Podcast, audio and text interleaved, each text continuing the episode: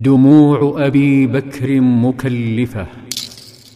أبو بكر الصديق يفكر بالحرية مهما كانت مكلفة.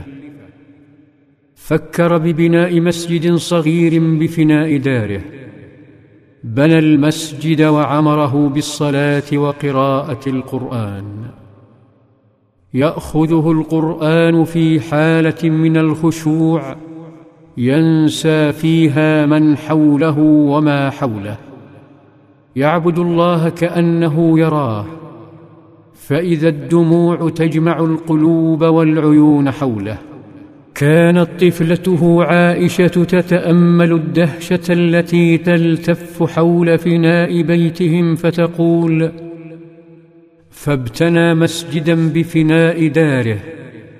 وبرز فكان يصلي فيه ويقرأ القرآن فيتقصف عليه نساء المشركين وأبناؤهم يعجبون وينظرون إليه.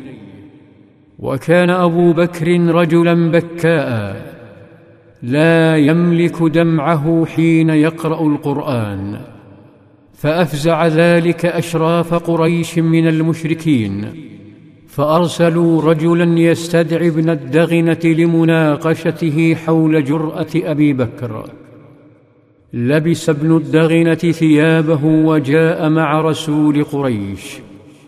ولما وقف أمامهم سألهم عن سبب استدعائه فقالوا يا ابن الدغنة إن هذا الرجل الذي أجرت رجل له حال ما هو لغيره. إنه إذا تلا ما جاء به محمد بكى بكاء لا يبكيه أحد. فيرق لذلك منه ضعفاؤنا ونساؤنا وخدمنا.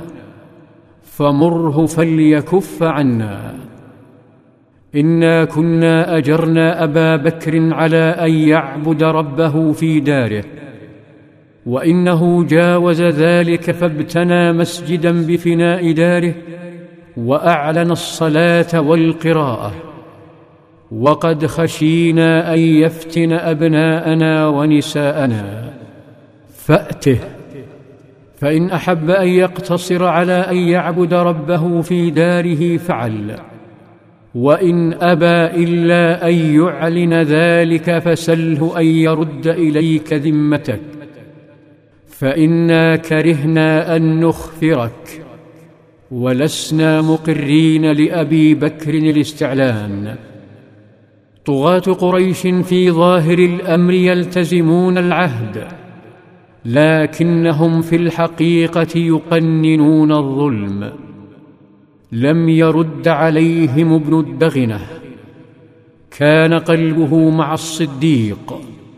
وكانت سمعته مرهونة عند الوثنيين. تركهم وتوجه نحو بيت أبي بكر ليتأكد بنفسه.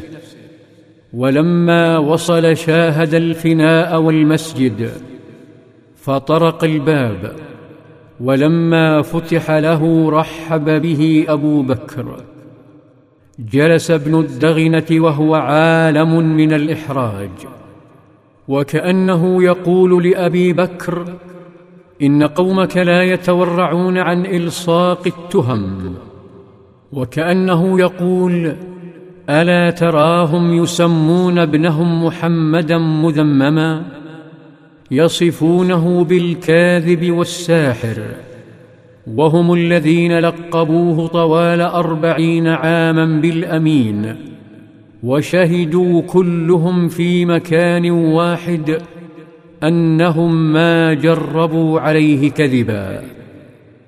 هواجس ارغمت ابن الدغنة على أن يقول يا أبا بكر قد علمت الذي عقدت لك عليه فإما أن تقتصر على ذلك وإما أن ترد إلي ذمتي. فإني لا أحب أن تسمع العرب أني أخفرت في رجل عقدت له. قال أبو بكر إني أرد لك جوارك وأرضى جوار الله. نهض ابن الدغنة متثاقلا وتوجه نحو الأشرار وصاح فيهم يا معشر قريش إن أبا بكر قد رد علي جواري فشأنكم بصاحبكم. عندها انفتحت أبواب البطش على الصديق من جديد. في ظلال السيرة.